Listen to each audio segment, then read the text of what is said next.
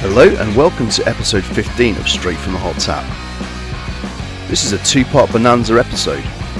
This one is full of the usual wide ranging intellectual conversations designed to bring spiritual enlightenment and mild revulsion to our listeners, with part two bringing you another special guest interview. The reason we have done this is simple the interviews we've completed recently are so good they deserve to have their own dedicated recording. Frankly, it would be a tragedy to edit them down too far to have sensible running time. I'm also not sure it's totally appropriate to have a chat with a round the world yacht skipper sandwiched between tales of poo butter and threats to perform terrorist acts on Isle of Wight ferries. Anyway, sorry for the delay, but we hope you'll agree that it was worth it. As always, if you enjoyed this episode, please like, share, and leave us a comment. If you don't, well then why not book a mini break to the Isle of Wight through Wightlink, a company second only to Dignitas for ruining your life. I'm Matt. And I'm Lou. I'm John. I am Josh. And I'm Matt. And this is straight, straight from the hot satin. Waiter, there's a there's a six inch nail in my Eagle burger. this could be a good way to segue into the environmental section where we, we give an honest critique of whether eagle should be consumed as burgers. Rapidly declining eagle population um, due right. to And listeners. yes, rapidly declining listener population. Oh, our listeners being turned into burgers as well. Is that what you're saying? If Matt Graham was actually here today, maybe he would be interrupting us with the sound of him eating an eagle. With chopsticks. Along those lines, Matt just called me. By the way, he apologised. He, he just can't make it. His work has has gone crazy. I might steal his slot anyway. I'm, I'm self isolating again. Why? My week started with a COVID test this morning, quarter past eight. Did you get did you get pinged on the app? No, Christian's been hacking like a 40 a day smoker. If he sets foot in school, he's got a maximum of five minutes before he's sent home. Oh and all the God! shit that causes. I mean, it's so difficult to know now with all the conflicting news out there. But can you catch coronavirus over a podcast? Are we safe? Only if you've had one vaccination in at least 12 weeks since uh, listening to the last podcast. It depends. I mean, um, I hope you guys have got your face masks on. Like this guy that Matt was interviewing the other day, who was doing an online interview with a face mask on. Is that for real? Yeah. Anyway, what's news, guys? Anyway, how's the um, how's the last couple of weeks been? Oh, you know, hey, I'm struggling to find two more hours back in the day because I've, I've had to go back to work, which I'm feeling quite aggrieved about. Are you So, work like, back in the office sort of full time then? Yeah, yeah. so like, I'm, Oh, I know no. that, like this day was always going to happen, but it's come a lot sooner. Than I so literally, I got used to having two hours extra a day for not commuting. Days seem so short now, even though it's the longest day of the year next week. Oh yeah, God. days seem so How short. come you can't work from home still? Is that just the company just doesn't like it? they were quite disingenuous actually and they just said everyone the projects are all running behind it's all because you're working so so badly at home you've all got to come back to the office You've been Yeah, you've been do. working so many hours though, haven't you? So it's i know well that's the thing everyone's worked loads of hours we want you to work while you're driving to work. that's right that's right yeah Would you work it whilst you're sleeping? that's right that's what they want. Well, this is the time of the show we call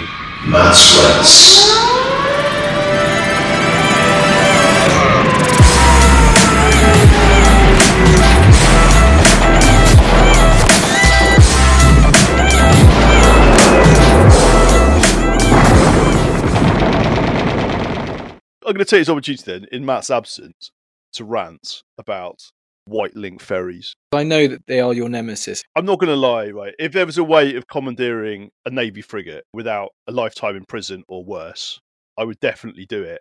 I would definitely sink the St. Catherine's and the White Eagle uh, and all the other stupid Well, ferries. It's very go across eagle stretch of based water. tonight. Yeah, we've moved away from cats really firmly onto eagles now. All right, so the distance between mainland England and the Isle of Wight at its furthest point is about five miles, right? So there are f- four ferry crossing points on the island, and there are two companies that run the crossing. When I got a quote to go to see my dad a couple of weeks ago for this five mile journey that takes 45 minutes, and at least seven minutes of that is listening to a safety announcement in the unlikely event of an emergency, you will find your life jacket situated and all that crap.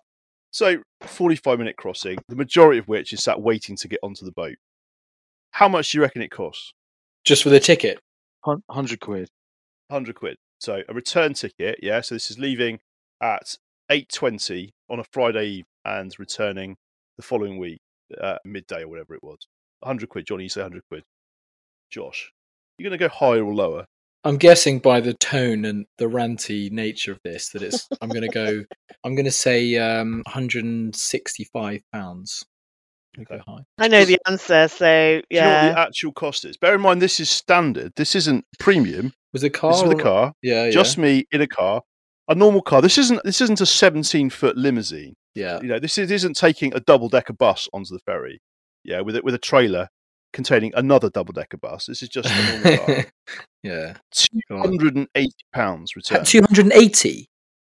Two hundred and Oh eighty my pounds return. God, that's not. Absolute That's, robbery. that is absolutely ridiculous. It's cheap to go to France, then, isn't it? Yeah. They should go to the fucking back. moon. That's what I might do. You know, get a boat to France and then just jump off just off the Nab Tower.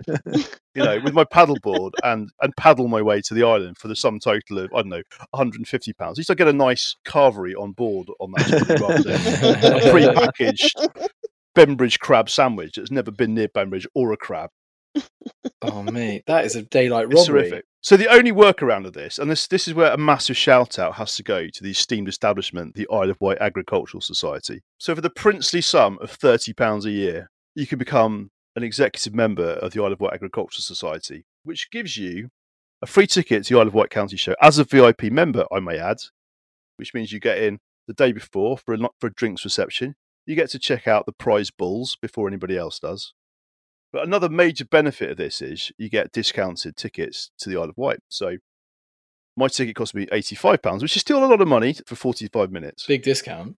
Massive discount, right? So all of this, thinking, right, it could be worse. So the Isle of Wight ferries have absolute contempt for anybody that dares to cross the water using their boats. They hate you. They mm. want you dead. Even though they're taking your money. right. They're like the French waiter of ferry Okay. services. Absolutely. So get this right. So so last year I did that crossing and I got to the ferry half an hour before my allocated crossing time, only to be told that Ryanair style, they've overbooked. I couldn't get onto the ferry that I'd booked. I was then told to ring a number and I was put on a boat four hours later. Very annoying. So you think, right, okay, at least in that situation, there's a little bit of recourse. I got a bit of a refund. No, no, uh, no, I didn't even get a refund. Worse, I got a meal voucher for five pounds. Man, Bear in mind, a glass of Isle of Wight tap water costs five pounds on the Isle of Wight ferry. Shut up. You know, my voucher was as good as useless. I might as well have had a voucher f- for my own castration. It was that appealing. Shut up. But this time, this time I was fully aware of the need to get to the ferry port early because I don't want to get bumped for another boat four hours later. I thought I'd take a quick route, only to get stuck down a narrow road by a horse box coming the other way. And I arrived 14 minutes before my, my sailing, two minutes of which was spent waiting behind the car in front, who was clearly arguing with the Jobsworth prick on the uh, on the desk about whether his trailer should cost another 500 pounds to cross the water or something. So I get to the kiosk. He takes one look at me, then gets on his little radio and calls his equally Jobsworth union rep superior who's sat somewhere, no doubt, smoking a cigarette and working out how much his pension's going to be worth in 20 years' time, and decides that I've arrived 40 minutes before my boat's due to sail, and therefore I can't get on because the cut-off point is 15 minutes before the boat No. sails. So I was then sent to a sent to the naughty queue with another line of vehicles and told to ring the same fucking number, which by the way is a premium rate number at 49 pence a minute, only to be booked on a boat three hours later. is it the Matt Beatty hotline? Is it like, oh, Mr. Beatty, sir? It's you need to again, ring- sir. You need to re- ring your number. See, what I think happened is they saw my registration number come up and they thought, ah, Yeah. this is one of these agricultural society cheapskates. Let's make him pay. You know, let's, that 60 seconds is going to cost him three hours of his life. Surely the Agricultural Society needs to mobilise in a protest capacity? You think some sort of like blockade or some sort of muck spreading inside the boat, or just uh, you know you herd a load Oh of my God. cows to these car decks? Your your crossing includes a free sheep Yeah, that Lou, you can take with Can you. you a help with lot all of this people stuff, that's a good bargain. Yeah, yeah. I know some people that can get you hooked up. The only thing that's made this slightly bearable was the car behind me that contained a family of mum, dad, two kids who had a journey on the mainland even further than mine up to York.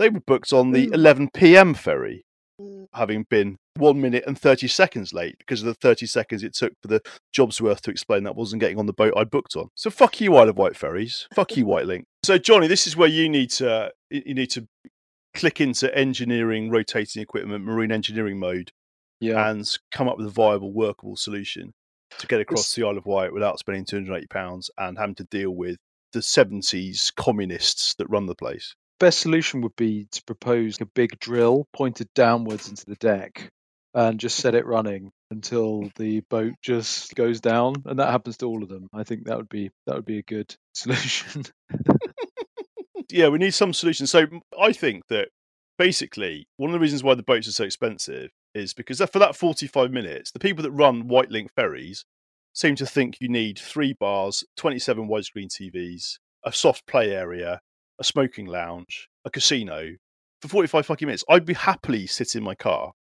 I'd happily have somebody come to my window with a little trolley like they used to do in, uh, in on the trains and offer me an overpriced Bembridge crab sandwich. And I'd happily sit there and enjoy no creature comforts for half the price. Not even half, but like a tenth of the price. Even that would feel expensive.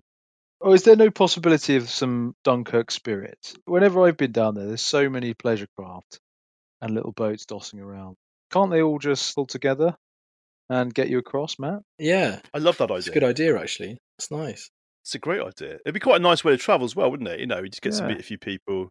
One minute you're on a super yacht, next minute you're on a rowing boat and having to that's you know, right put, pull your own weight, quite literally. That's not a bad shout. Like an Uber, an Uber of the Solent. That's right. Yeah. Just a little rib just to get you across. You'd have to leave the Beatty wagon over there. But Yeah, then, and then walk up, walk up to Nantwich. So anyway, that's my rant.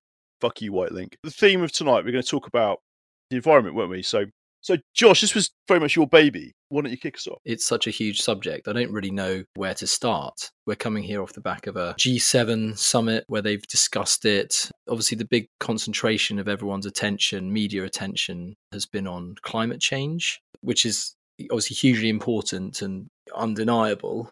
But I think it's such a big subject, and, and that's only a part of it. You know, when we think about just the damage to the natural world, uh, and also the part that we play in that, just by buying the products that we buy and living this kind of life that we do live. Where do you begin? I mean, the things that we eat may have an effect on something that happens in Indonesia. The travel that we may undertake affects the shared air of the entire u- of the entire world. Um, it's just like we're in pretty deep as a global population. It's huge. I, I feel like there's so much more attention on it, but what do we do to then um, to have an effect, to have a positive effect, to change it? All of us feel, I think, probably like we wish we could do more. What can I do to make it better? But the problem is that some of it is stuff that you'd have to change your life so drastically that it's almost overwhelming to actually think that you can make a difference. It's tough. For example, a bugbear of mine is like plastic in supermarkets, packaging. What makes me so angry is that if there was an actual law that prevented supermarkets from using that packaging, then we wouldn't bloody use it. There would be another way. It goes on like this. And it's just like there are so many sort of things that seem to be relatively simple, but they never seem to change. When it comes to kind of, I don't know, cruelty to animals, that's just a part of it as well. The degradation of the natural world. I think it was only last week or last month the white rhino officially became extinct. And that's just one of so many species that are on the brink or, or going over the edge. Like I say, climate change is, is the buzzword. Climate change is hugely important.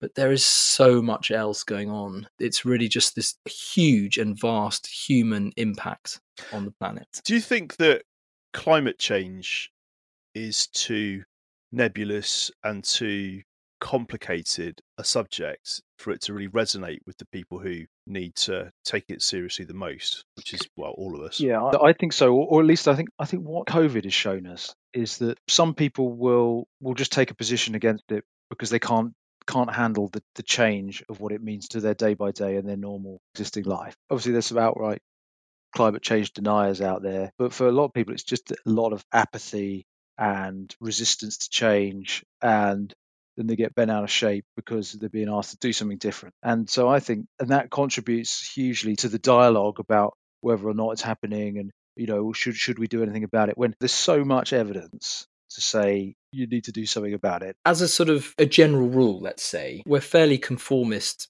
populations. Uh, maybe that's just a human trait, but I think it's also if you're generally governed in a half decent way, it's not a bad thing. If you drive at 120 miles an hour past a, a 50 mile an hour speed camera, you're going to get punished. Yeah. Yeah. yeah, Louise. Yeah. Bad example. Sorry. Sorry, she didn't do it.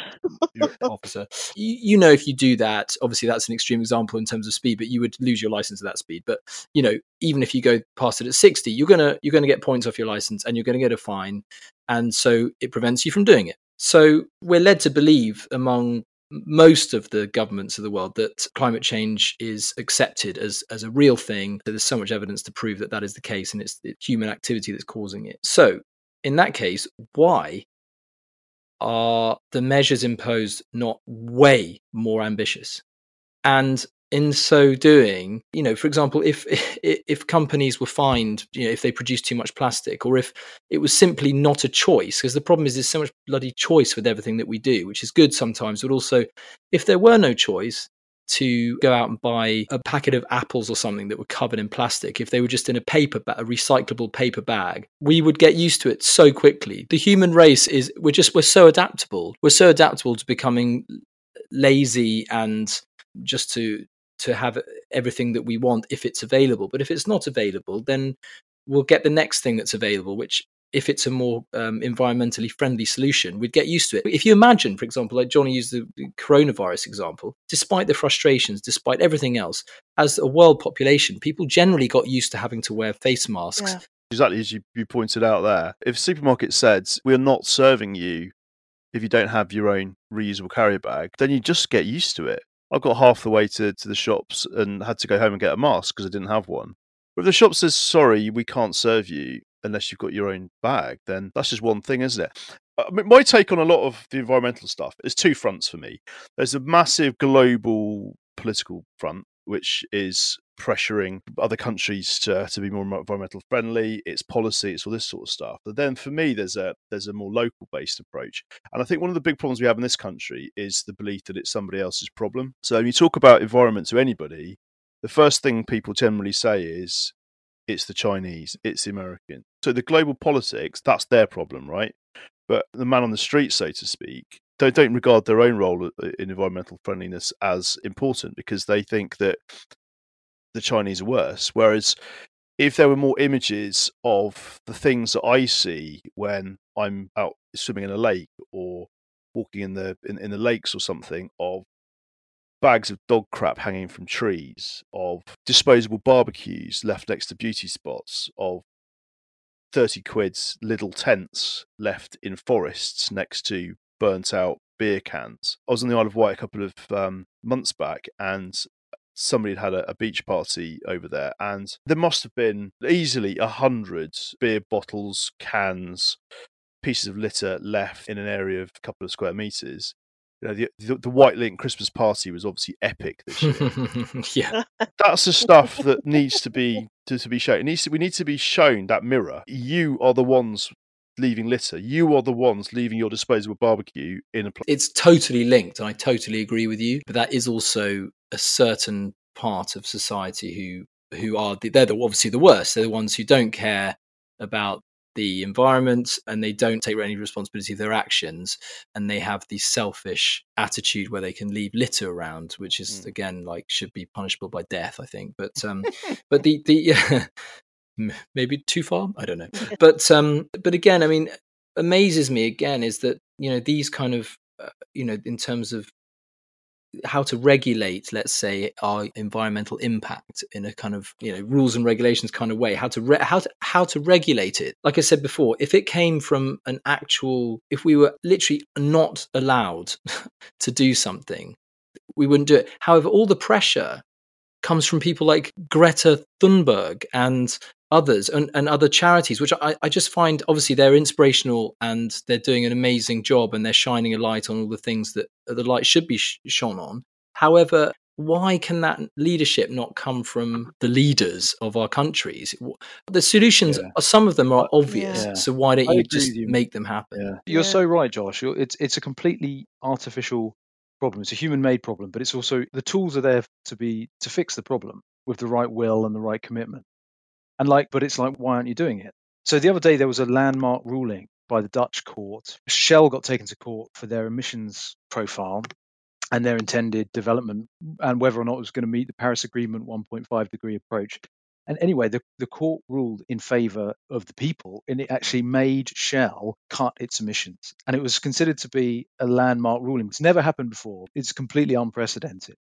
Uh, their share price completely tanked. And it was being compared to in the, in the in the written press as you know a moment analogous to to people's views changing on on tobacco in the 1960s and 70s and and how you know the, the realization began to dawn in, in individuals on a on a very on a human individual family domestic setting. And there are some things happening. So like you know the germany you know the greens are polling in the lead at the upcoming elections and there's more aggressive carbon pricing initiatives. They're also very very tame. And, and you see like g7 the other day and you see that the outcome of g7 even though in Western Europe we're talking about you know, hydrogen and, and electrification and, and CCS and all this stuff, the, the, the outcome of that was just to curtail financing to new greenfield coal fired power stations in China. And it's like, guys, that's in absolute terms is a good thing, Oh, but it's like you could do so much better. You could have done so much better.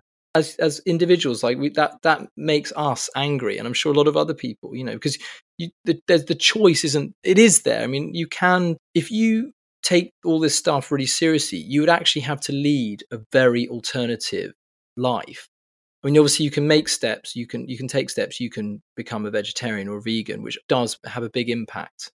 If you have to get to work, if you have to even just shopping in a regular supermarket, like I say, the packaging, or it could be that you. What what really makes me so angry is is regular stuff like peanut butter containing palm oil. The, dis- destruction that has caused to habitat in um, like places like Indonesia is just unthinkable. Like pristine forest is now just palm plantations where these species are, are now they, they, have no home. We don't need palm oil in, in our products. There are alternatives. So why on earth are they still being used? It just that sort of thing makes me so angry because unless you peer at the packaging and and really know what's in it, you'll find you're innocently sort of going about your day contributing to these kind of horrors. And it's just like, you know, you shouldn't be allowed to. yeah, and that's that's really interesting because within work, I'm part of the environmental trustees group. We can't always do an awful lot to help the global matters, and we can't influence that terribly. There are things that we can do. So part of our trustees group aim is to enable people to make one small change and to say that no one can be perfect. No one can just live a perfect carbon neutral life. But if you could make one extra small change in a positive environmental way, then if a massive group of us did that, that surely would have an effect. Completely. Yeah. Completely. So yeah. it sets the culture to other people to, to keep the same standard as well. And that's what ultimately drives the change. Recycling my bottle tops isn't saving the planet, but it, it gets everyone, if everyone but does it, still then it something. does. You know? Yeah, no, you know. exactly. I, if, if everyone joins together and does it, then great. But it all counts, you know. arguably, you know, UK government, they've set an aggressive target on diesel cars to be no more new sales of diesel cars by, I think it's 20, 2030. But for there to be a really viable opportunity, they need a huge quantum leap in electric vehicles or hybrid vehicles. You need charging points everywhere.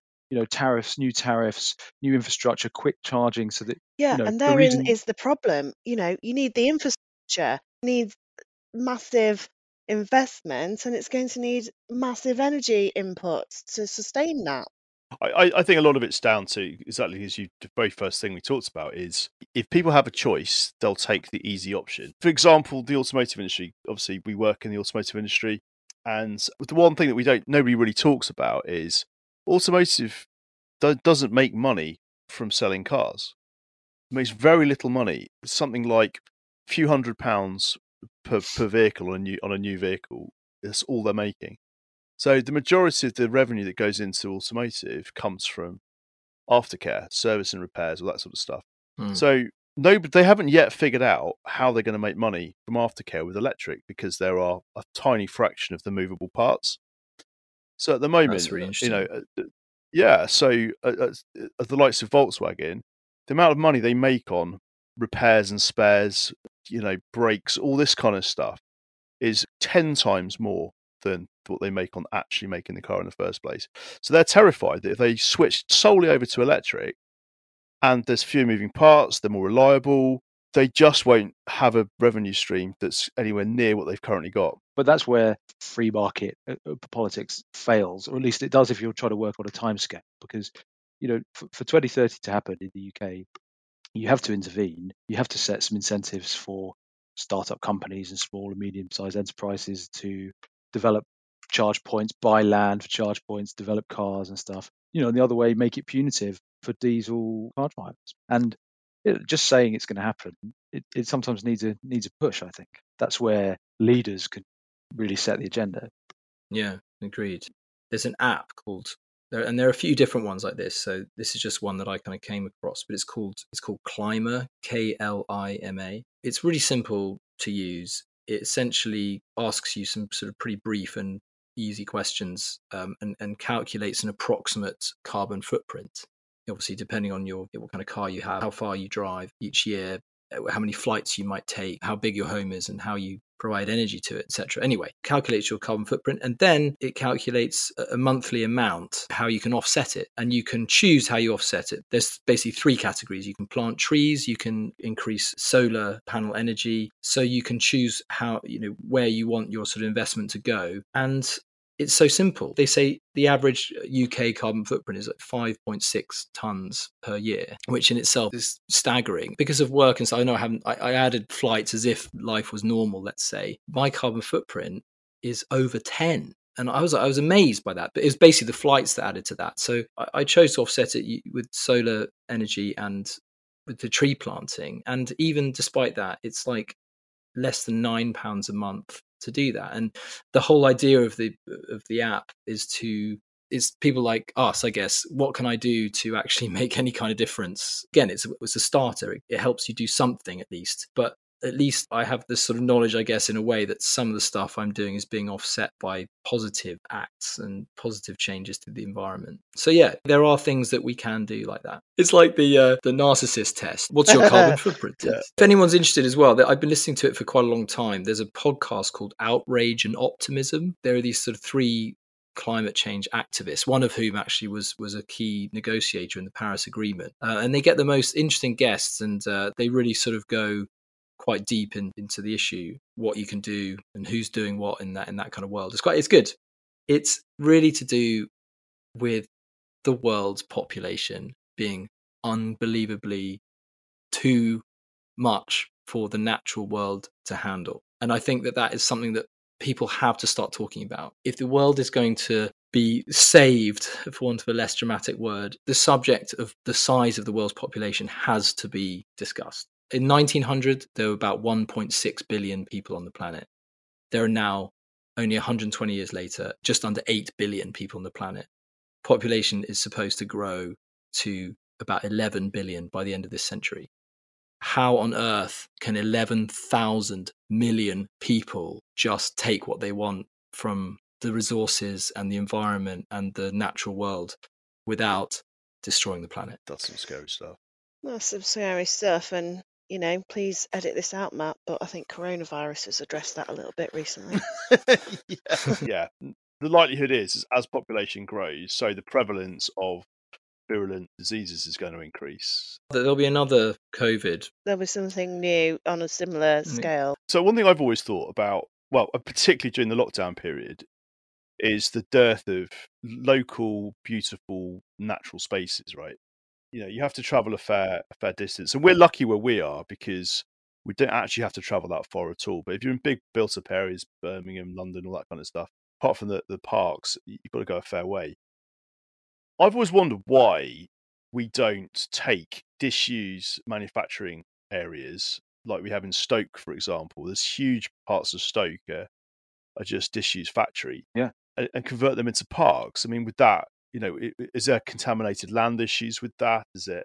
Maybe, but they're like maybe, but there are just specialist contractors that can do it. It's just it's just a question of money. That's such a good use of inner city spaces, especially if if like the high high street is changing in its way of, of, of you know people it's you know that people don't need shopfront type shopping so much anymore. Yeah, just open it up. Just open it up into natural green space and let let nature come back. My view is that, it, that, that it's completely short sighted and also naive to think that things have to make money. If you get natural environment right, you can make it pay for itself. There's a lake near us that was essentially a, a pit in the ground that a farmer used to put a few fish in and, and rent out to a local fishing club. And They've now converted it into a leisure facility. So it's really nice lake. You can swim, you can paddle boards. They've got farmers markets every Sunday and so on. You know, and they charge you what six quid to get in or something. And no joke, it is absolutely hammered every single week. You have to book to get in. People queue around the block to go there. There're just not enough of them. And I'm convinced that if you had, if you leveled the industrial areas of Stoke that are no longer used for factories, cover them in, in greenery, use the, the land properly, you'd find a way of, of making it pay. And the other thing as well is, and this is like one of my bugbears, is that is that just stop building houses on greenfield land. Yeah, stop building yeah. more and more developments on on new land. And yeah, okay, there's a housing shortage and you need more capacity, but please show some more imagination than, than just building on the green belt and green spaces or quasi protected land outside existing settlements. Just be more creative about mm. using existing spaces. Yeah, Don't even get me started on the greed of farmers wanting to sell off two acres to her, her developer for a hundred thousand pounds. And I'm from a farming family. The farming community also needs to open up its land a little bit. I think there's too many farmers in this area that hoard land. They've got loads of space. They don't use a lot of it for the originally intended purpose because they don't need to so much these days. And they could open it up to new footpaths. They could open it up to. Oh God! Good luck. Yeah, right. But, but... oh my God! Could you imagine right. farmers around here opening no. up their land to ramblers? Oh my right to God! roam, no problem. Oh yeah. yeah, there'd be an uprising. Farmers buying rifles. rather than giving them subsidies for set aside land, they have subsidies for footpath land, and that they'd rather starve. anyway, moving swiftly on. So, obviously, source material, Taunton, we've not mentioned it once yet. So, I thought it'd be interesting to look at how we could turn Taunton into a beacon of environmental friendliness so that it can be celebrated globally for its approach to protecting the environment. So, what have you got, guys? Johnny, mm. what, what, are your what are your thoughts on the subject? Well, I've got two. I mean, I've got two two great ideas actually. My first one is a jolly, just just a ridiculous, outlandish idea, and that is the immediate suspension of the construction of Hinkley Point C nuclear power Ooh. station. Oh, nice, just light-hearted. Nice, light-hearted. yeah. Of course, that's never going to happen. That's never it's so unrealistic. But no, the other one, my other one is well, actually, you sort of mentioned it already, Matt. But I kind of like about housing and stuff and reuse. So in Japan, most of the housing stock is is totally recyclable. So like the design life for house over there is built for 30 years. So it's all built with a demolition plan in mind and you know easily recyclable materials. And then Strand I, I sort of like it's a local thing near to me is is there's a whole whole area of land where it's like an estate. Anyway, they've just let it rewild. They just do no human intervention. And they've rewilded it for the last 10 years and already got huge huge species of fauna. There's all these wild pigs, deer, all kinds of migrating birds. Wow. And so, you know, it's beautiful. It's so beautiful. You feel like you're entering the animal's domain, which mm. sort of feels like how it should be. So, this may be controversial, and uh, given that we're trying to sort of like uh, promote Taunton, but my idea is is basically to rewild all of Taunton. and to just you know, like, you know, I'm you could actually really annoyed because this was also my idea. Oh, no! well, it must be a good idea then. I know. I just got a vision of Great wildebeest mind. rampaging across across the um, Staplegrove roundabout. You know, uh, the, the, river full of crocodiles. yeah, it sounds like something out of, like Jumanji or something. You do know that they're not natural. they're Yeah, they're not coming down from the Quantocks into Yeah. Taunton. Like, oh great, oh great, yeah. The lions aren't just you know like you know quarantined to the hill. They can come into the town now. you know. There are some, some species though that were native many hundreds of years ago that are no longer native. That Taunton would be a great home for, like the, the European bison being one of them. Oh wow, Yes. Yeah. yeah, You yeah. know, I think there's a lot of playing fields, you know, uppers at Taunton School. Nobody likes playing sports up there. No, That Yeah. could be the starting point of that the could um, be the steps. yeah, it could be the savannah. Yeah, the lynx and the wolf. Yeah. These are species that you know Taunton They would be would a great home they would for. thrive Maybe- in Vivary Park. Yeah, definitely. There's always been a surplus of beavers in Taunton, but maybe not in the right place. I fully endorse your idea. I'll do the wildlife. You can do the the flora and fauna. Okay, Josh and Luke can do the evictions of the sitting population. Yeah, Luke can bring a rifle as a, f- a farmer's rifle. I'll just ch- chase them away with like a sort of ball trimming device. I'll just bring the rifle. Lou, you've never been to Taunton, but I've given you plenty of notice on coming. I up with know, but I ideas. no, I don't know. I even gave you an idea that you haven't you haven't but I- run with. I've totally forgotten You know- about that when you you know, it was like the turning Taunton into the, into a giant Eden project and constructing a giant greenhouse dome over the entire town.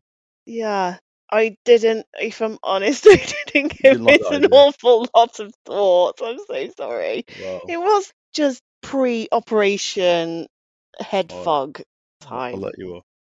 But I thought that'd be quite nice, you know, because then you could you could harness Mother Nature and create a tropical wilderness in the West Country. So it would not only increase tourism in a big way, but we could also use it as a place to experiment with putting new species of plants and animal into the West Country. So that and rewilding, we're talking some big ticket stuff going on there. Matt, how you doing? Oh yeah, Boom. Matt, you're in. You're patched Oh, in. man, Have you patched yourself in? I patched myself in. Skills. First time. I'm only dropping in for about 10 minutes. Just a lunch a lunch break. so I, I, I thought I'd be the ideal guest star for the show. So just going to tell a few pedo jokes, then fuck off. Totally. I thought I'd be the ideal guest star. carrots and hummus. Super English, actually. I've got a cup of tea and um, two donuts. Ooh, very English. Can't beat a brew. Well, actually, they're American Um, donuts, though. They're you know, with the holes in them. Yeah. So, so Matt, you, you joined just in time. Actually, we're just talking about how we could turn Taunton into a beacon of environmental friendliness. So Johnny's um, gone for the mass rewilding program. That was also my idea, but I'll Yeah. let Johnny have it. You know, this one. Let's share Um, it, man. Let's share it. Yeah. So Yeah. yeah, Lou's failed miserably yet again in coming up with something, despite being fed some brilliant ideas, including Yeah. turning Taunton into a giant Eden project with a huge glass dome over the entire city. Josh Yeah. is yet to go, so I'll, I'll let Josh go and let you give you a chance to think about this. Josh, The first thing that springs to mind is to build. When I say large, I'm talking like what Saddam Hussein would have done in Iraq before he was ousted. Statue of of David Attenborough, so that when you come off the M5, you have to drive through his open legs just to get to Taunton. and then I think that that's the outrageous part of it, but also that it would be constructed entirely of solar panels. And then I think especially with the, the warmer weather. I, I started out with the big part, let's say the dramatic, the big opener as you as you arrive into through David Attenborough's legs. But then I would probably just tone it down a bit and just say that we should probably put lots of solar paneling on the buildings of Taunton, and so we could make it like a sort of the whole town would be sustainably sourced from from solar panels. so you're turning Taunton into a giant battery, basically. Yeah, that's right. That would power like that. David Attenborough's statue. You know, like in France, where you've got the L'Arc de la Défense and the Arc de Triomphe in line with each other. You Yeah, have the statue of David Attenborough facing exactly the statue of Judge Jeffreys that Matt created next to the uh, Taunton Casino. Exactly.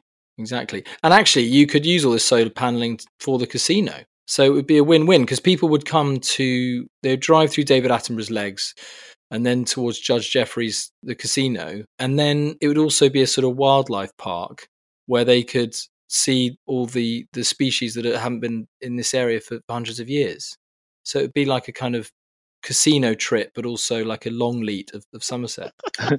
Be like a Longleat crossed with Jurassic Park, basically. Yeah. Will David Attenborough be animated and he'll rip the sort of windscreen wipers off your car window? Just before you enter, you won't be needing them. it's so sunny in Taunton, it never rained. Love it. Love it. Matt, what are your thoughts? Well, to me, it wouldn't be a very difficult planning meeting because there's only really one legitimate way to do this. China is on course to controlling the world right now, right? We've got probably 10 years before the Chinese economy and military overtakes the West completely. They've already bought up 90% of the developing world's resources. So the prognosis for the future is Russia's a failing state. The Russians sort of had the, had a sort of post-Soviet day, but it's probably going to come to an end because their economy is not sustainable. My point being, China is going to reshape the world in its own image. And as you guys probably know, they've actually already started doing so. Uh, are you guys aware that the Chinese have built a replica of Paris? No. They also built a replica of the Titanic. Right. And so it doesn't surprise me. So, no, they've built a replica of the center of Paris um, somewhere in China. And it doesn't surprise me they've built a replica of the Titanic either. So, what I would do is I would simply have the Chinese come in and build a replica of Taunton. so that somewhere in China, you would have an exact replica of Taunton built by the latest in How's Chinese gonna help the engineering. environment? I'm just trying to work that one out. will, will, will there just be a lot more smog in the Chinese one? It's not going to, is it? But the Chinese don't care about the environment, I don't think. But it, it's is it You know, surely I think- keeping Taunton alive. Listen, the Chinese are probably smog. the Chinese are probably and legitimately still angry about the opium wars of the 1840s and the fact that we interfered with their civil war, causing millions and millions of unnecessary deaths in the 20th century. So I don't think they're going to be bothered by the environmental ramifications of building a replica of Taunton. Wow, so there's going to be a Taunton, Massachusetts, a Taunton, Somerset, and a Taunton somewhere in China. China. Yeah. Shenzhen or something. Wow. Maybe someday we'll be doing this podcast from live from the Chinese version of What, with, a, with an AK 47 stuck in our heads? Like, yeah, with like Huawei eh, Wi-Fi and 8G. 8G, and we'll probably have a lot less personal freedom. like a lot less. The jokes will be screened. Oh, Anyway, mind on that blown. note- On that note, this is the the latest advert that I've made.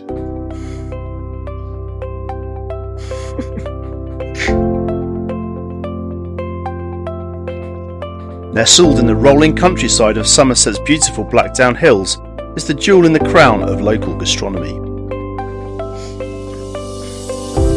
Where better to enjoy the very best of classic British inspired dishes than our historic pub built in the early 1800s and modernised to cater for 21st century tastes than the Greyhound pub in Staple Fitzpaine. Oh God. Modern touches blend seamlessly with the traditional in this incredible example of design and architecture. Look out for the subtle, tasteful Dutch touches, from the burnt orange seat covers to the clog wearing waitresses, as we celebrate our corporate values. Our award winning Sunday carvery promises to fill even the largest of appetites. Our genetically engineered meats go further than the locally produced alternatives. If you're sick of local ales, we promise to bring you the coldest and fizziest light lagers InBev has to offer. We also provide a wide range of Wetherspoons inspired snacks. Enjoy our deep fried halloumi and jam sharing platter, or our customer favourite garlic bread, made with Spanish churned extra nutty butter. The Greyhound at Staple Fitzpaine is the only destination for all of your hospitality needs. Art van der Bild to book a table.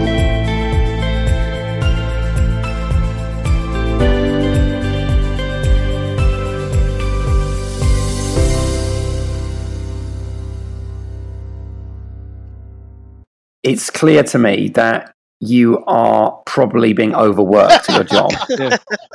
Yeah. I think you need to talk about reducing your hours. So what the disturbing truth is that it takes me very little time to do those. Once I've got the idea in my head, we're talking 20 minutes. so, you know, Yeah. spend you.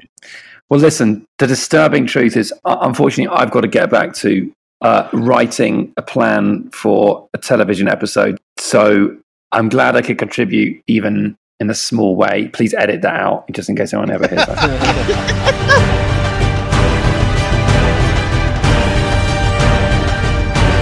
This is Lou's Reviews.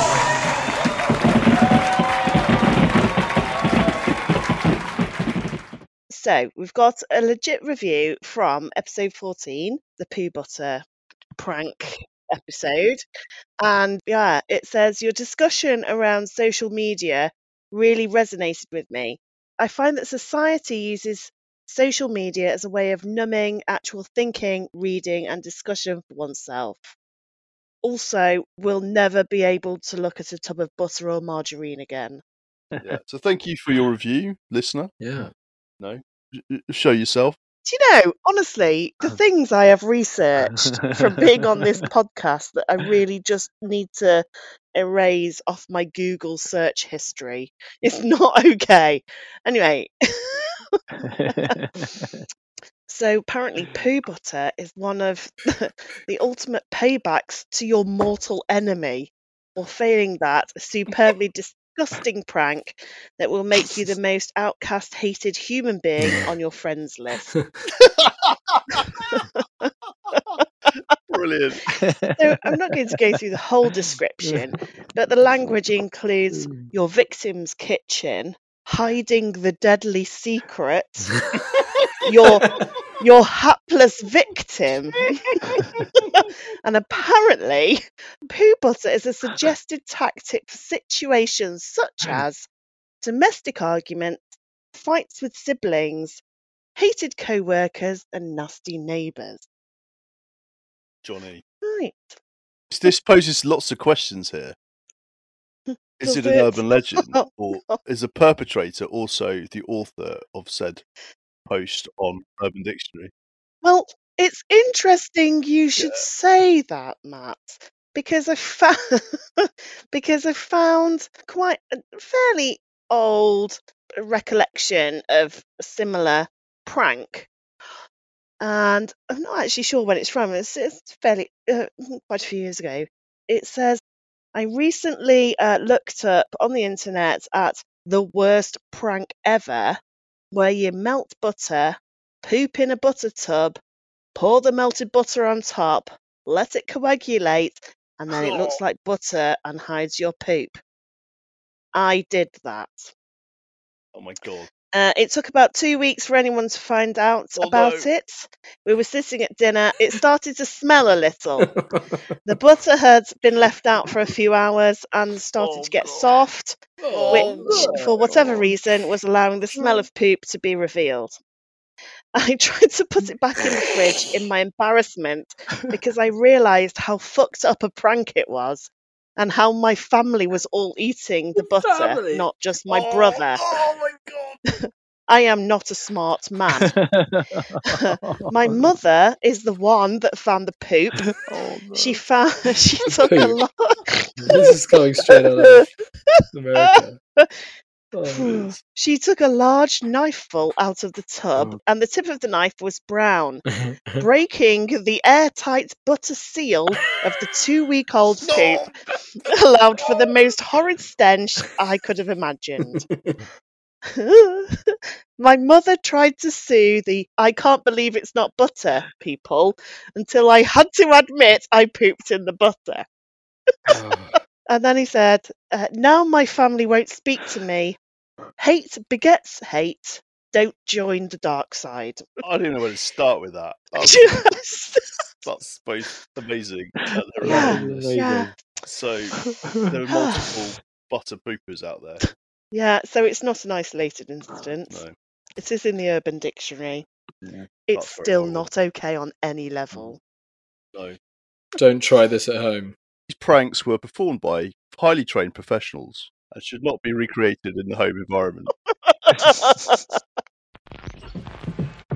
Straight out of the mean streets of SW8, Superman's best friend, Dan Carter's life coach, and the man they call the face of Specsavers. The wire avoiding international man of mystery, Josh. This is Taunton Matters. I can say that a few more interesting things have been happening in Taunton since last week. When I had to say it was it was a dull week last week, lost car keys and stuff. But Taunton's back with a bang. Great. So this really does just highlights how life has changed um, since we were at school in Taunton, and I guess this is this is this is definitely a modern day problem in the UK, whereas once it wasn't. Harper Jane Hughes is asking, can anyone recommend a company to hire a prom car, preferably a convertible? I'm having an absolute nightmare finding one for my daughter's prom in July. Crying face. So if anyone's got like a some sort of convertible prom car, you know, get in touch. But I just that just it just made me think, my God, we didn't proms that is that has been something that's been adopted, hasn't it? Since like it just did not exist until quite recently in the Yeah, UK. Yeah, no, not at all. It's like an adopted American Yeah. thing. In Cheshire, a lot of the kids go to their proms in tractors. Ah, oh, that's cool. Oh, that is cool. That's kind of cool. That would be much cool. better if it was like that in Taunton. I, I hope that's the case in Taunton. I would expect that's that's fairly similar in So- so- Taunton. Johnny and I would have gone in a chauffeur driven mini with bucket seats and you know, stripped out interior, driven by the stunt driver from Live and Let Die. That's what we'd have got. That's funny, isn't it? We may or may not have got there alive. yeah. Probably not. I- R.I.P. That mini. I, I love that. I love that car. I love, I love that car. Well, Matt Davis is asking, "Hello, all. We're moving to Wiveliscombe this week from South Coast, and can't wait to explore the area. What are the must-see places in Somerset that we could check out first? And we, yeah, we love the New Forest near us, so keen to check out the Quantock Hills. But what other gems are there around, please? Someone's put in the steam railway from Bishop's Lydeard to Minehead, which I do agree with. That's a good one. Yeah. That is a good one. Definitely worth doing. And then someone else has come in going, Vivary Park in Taunton. so I'll tell you what though, when Johnny and my rewilding program takes off, you go to Vivary Park, you can see some European bison, you can avoid death by, you know, a pack of lynx, maybe see some wolves, look at the beavers damming the, the weir. But yeah, that would make it much more interesting. There's a regular contributor called Phil Hill. He talks a lot about traffic problems in Taunton. I think anything sort of vehicular is his like domain on this Facebook group. But anyway, this goes in, in with our talk about the environment. So he's saying an electric car club is under consideration in Taunton. It would give people access to an environmentally friendly vehicle without the huge costs of ownership. It's from the Somerset County Gazette. So yeah, there could be an electric car club in Taunton, which would be pretty cool, I think. He's also piped up on another thing because he does he got- his main contribution is about roadworks, but there's more disgruntled motorists in Taunton at the moment. Whether they're driving electric or not, they're going to be held up by some more roadworks. Now, I thought I just should mention there's a missing cat. Ah. This is our chance to do something good for the for cat kind. There's a young female, one and a half year old black and white cat that's gone missing from Galmington Road. She's an indoor cat and never goes out, and she's been missing since Not anymore, she's not. before 5:30 p.m.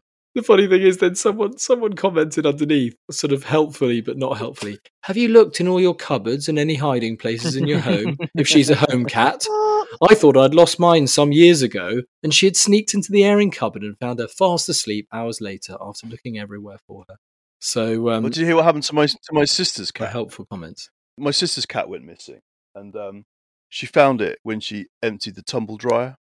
Oh my god! Why did you say that? Oh my god! This is the true story. Oh Yeah. my god, mate. That is absolutely awful. Let the complaints roll in. Did you spot the Queen in Taunton yesterday? And I would just add that she didn't stop. But the Queen was spotted travelling through Somerset on the Royal Train, I guess from the G7 back to London or Windsor. So yeah, there's a train spotter who's got the picture of the Royal Train. Big news. And lastly, this is another one, Johnny. This is a big up to that you will obviously have a have a very personal connection to. But congratulations to the UK Hydrographic Office. It's Hey. been voted the best office in Britain to work in. Wow. What? Um, yeah. Uh, it looks like it's had a huge revamp. The building looks so nice and sort of modernised. It's in the Somerset County Gazette as well. The Taunton office voted the best place to work in Britain, and that's the No UK way. Hydrographic Office. Yeah, That's amazing. That's where my dad used Yeah. to work. He was in the hydrographic department of the Navy, so um, that's where he used to work. But he was never very complimentary about it. The only thing that we would always ask him, well, basically, we always had the same conversation, which was, "Is there a secret nuclear bunker underneath the hill?" And he would just say, "No." So there definitely was. you have to say it's the best place to work. There will be consequences. yeah. That's right. We do actually have a secret nuclear bunker near us in Cheshire. Yeah, it's signposted. Secret nuclear bunker.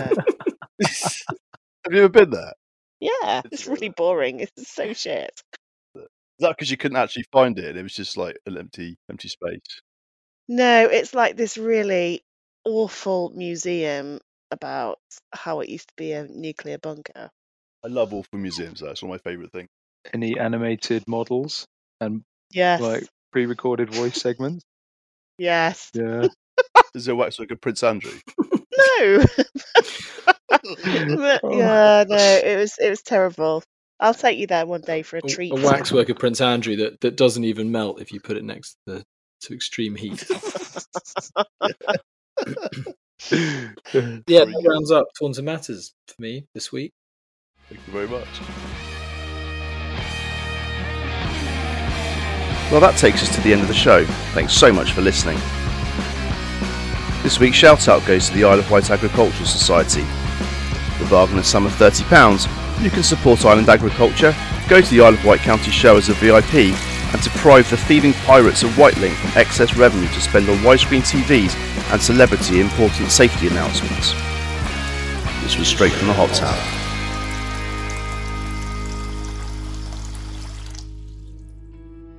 Duppy Media is a Taunton web development business guaranteed to bring your web projects to life. From one page sites to full e commerce enabled web builds, Duppy Media can give your company the edge you know it deserves. Call Mark at Duppy Media for e commerce web hosting, new builds, and website additions. You will find Mark's personalised and tailored service the perfect partner for injecting some sparkle into your company's website, and at a very competitive price. Visit www.duppymedia.co.uk for more information.